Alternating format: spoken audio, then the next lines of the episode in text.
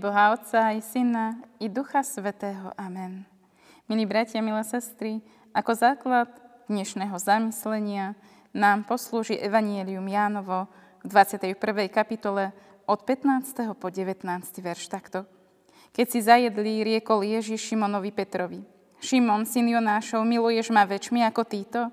Odpovedal mu, áno, pane, ty vieš, že ťa milujem. Riekol mu Ježiš, pás mojich baránkov. Po druhý raz pýtal sa ho zase Šimon, syn Jonášov, či ma miluješ? A on mu odpovedal, áno, pane, ty vieš, že ťa milujem. Riekol mu, pás moje ovečky. Aj po tretí raz sa ho spýtal, Simon, syn Jonášov, či ma miluješ? Peter sa zarmutil, že sa ho po tretí raz spýtal, či ma miluješ? A odpovedal mu, pane, ty vieš všetko. Ty vieš, že ťa milujem. Riekol mu Ježíš, pás moje ovečky. Veru, veru ti hovorím, dokiaľ si bol mladší, opasoval si sa sám a šiel si, kam si chcel. Ale keď zostarneš, vystrieš ruky, iný ťa opáše a povedie ťa, kam nechceš. To povedal, aby, zna, aby naznačil, akou smrťou osláví Boha. Keď to povedal, riekol mu, nasleduj ma. Milí bratia a sestry, Rozhovor vzkrieseného pána Ježiša so Šimonom Petrom patrí medzi najpôsobivejšie evanieliové príbehy. Rozhovor, ktorým chce vzkriesený pán pomôcť svojmu priateľovi. Peter sa trápi, cíti zlyhanie, pretože zaprel toho, ktorý mu bol najdrahší. Cíti, ako s jeho majstrom umrelo všetko, v čo veril. Ako by jeho život stratil zmysel – Všetko, o čo sa snažil, bolo preč. A čo je horšie, zaprel svojho učiteľa a priateľa. Ako mohol s touto ťarchou žiť ďalej? No pán Ježíš nechcel odísť do svojej nebeskej slávy bez toho, aby Petrovi pomohol. Nechcel, aby sa trápil. Chcel ho zdvihnúť zo samého dna, na ktoré Peter spadol a ponúkol mu nový začiatok. Aj keď pán Ježiš hovoril o tom, ako ho všetci opustia a pohoršia sa na ňom, ako ostane celkom sám a opustený bude kráčať cestou smrti, Peter ho uisťoval, že ho nikdy neopustí, že sa na ňom nikdy nepohorší. V Evaníliu podľa Marka čítame, odpovedal mu Peter, ak sa aj všetci pohoršia, ale ja nie, čo by som aj umrieť mal s tebou, nikdy ťa nezapriem.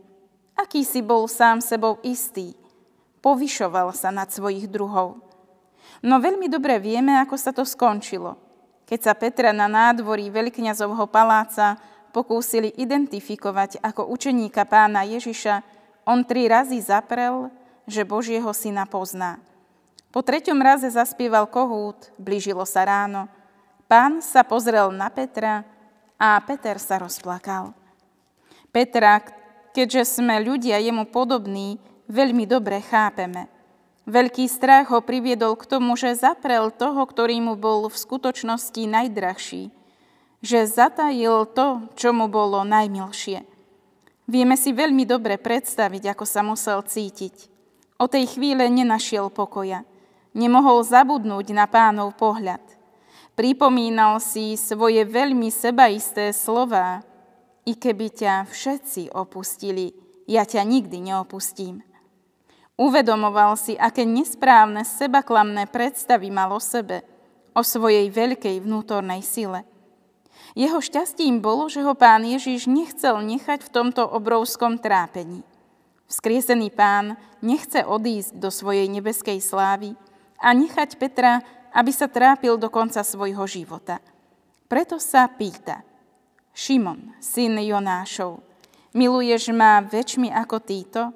Odpovedal mu, áno, pane, ty vieš, že ťa milujem. Riekol mu Ježíš, pás mojich baránkov. Po druhý raz pýtal sa ho zase, Šimon, syn Jonášov, či ma miluješ? A on mu odpovedal, áno, pane, ty vieš, že ťa milujem.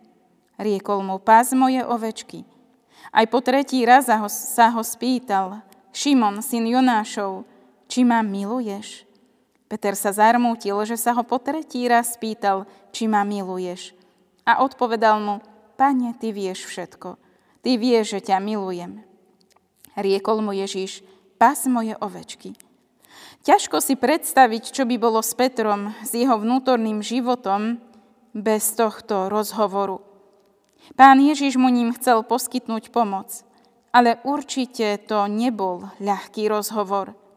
Trikrát sa ho pýta. Peter, syn Jonášov, či ma miluješ? Peter odpovedá vždy rovnako. Áno, páne, ty vieš, že ťa milujem. Pán Ježiš viedol Petra skúsenosťou, ktorá ho mala oslobodiť od pocitu zlyhania z toho, že pána Ježiša zaprel. Zaprel ho trikrát, preto sa ho trikrát pýta, či ho miluje. Keď Peter odpovedal kladne, pán Ježiš mu povedal, aby sa staral o jeho ovečky. Peter sa dal poučiť svojim pádom a nehovorí, milujem ťa viac než ostatní, ale jednoducho milujem ťa. Ty vieš, že ťa milujem. Jeho láska už nie je spojená so seba obdivom, ale je prečistená pokorou. Áno, milí bratia a sestry, je naozaj veľmi jednoduché povedať, že milujeme pána Ježiša Krista. No ako vážne to myslíme? Či je naša láska pravá, sa ukáže na našej ochote slúžiť Pánu Bohu i svojim blížnym. Peter činil pokánie a pán Ježiš ho vyzýva, aby mu odovzdal celý jeho život. Musel byť konfrontovaný so svojimi vlastnými pocitmi a motívmi vo vzťahu k pánovi Ježišovi. Potreboval ten pád, aby bol očistený od nadraďovania seba nad ostatných, aby bol očistený od pýchy. Pán Ježiš postupuje ako múdry lekár. Vie, že Peter musí prejsť cez túto bolesť, aby mohol dostať novú šancu.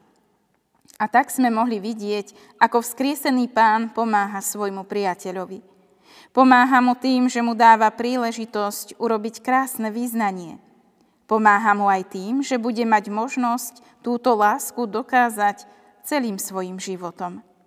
Láska, ktorá spočíva iba v slovách, neznamená veľmi veľa. Láska sa má prejaviť v celom ľudskom živote. Pán Ježiš obnovuje Petrovo povolanie a poverenie. Pas moje ovečky, pas mojich baránkov, nasleduj ma. Petrov život sa zmenil, keď si naplno uvedomil, kým pán Ježiš je.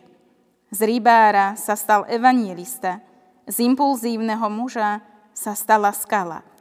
A jeho vzťah k pánovi Ježišovi sa zmenil.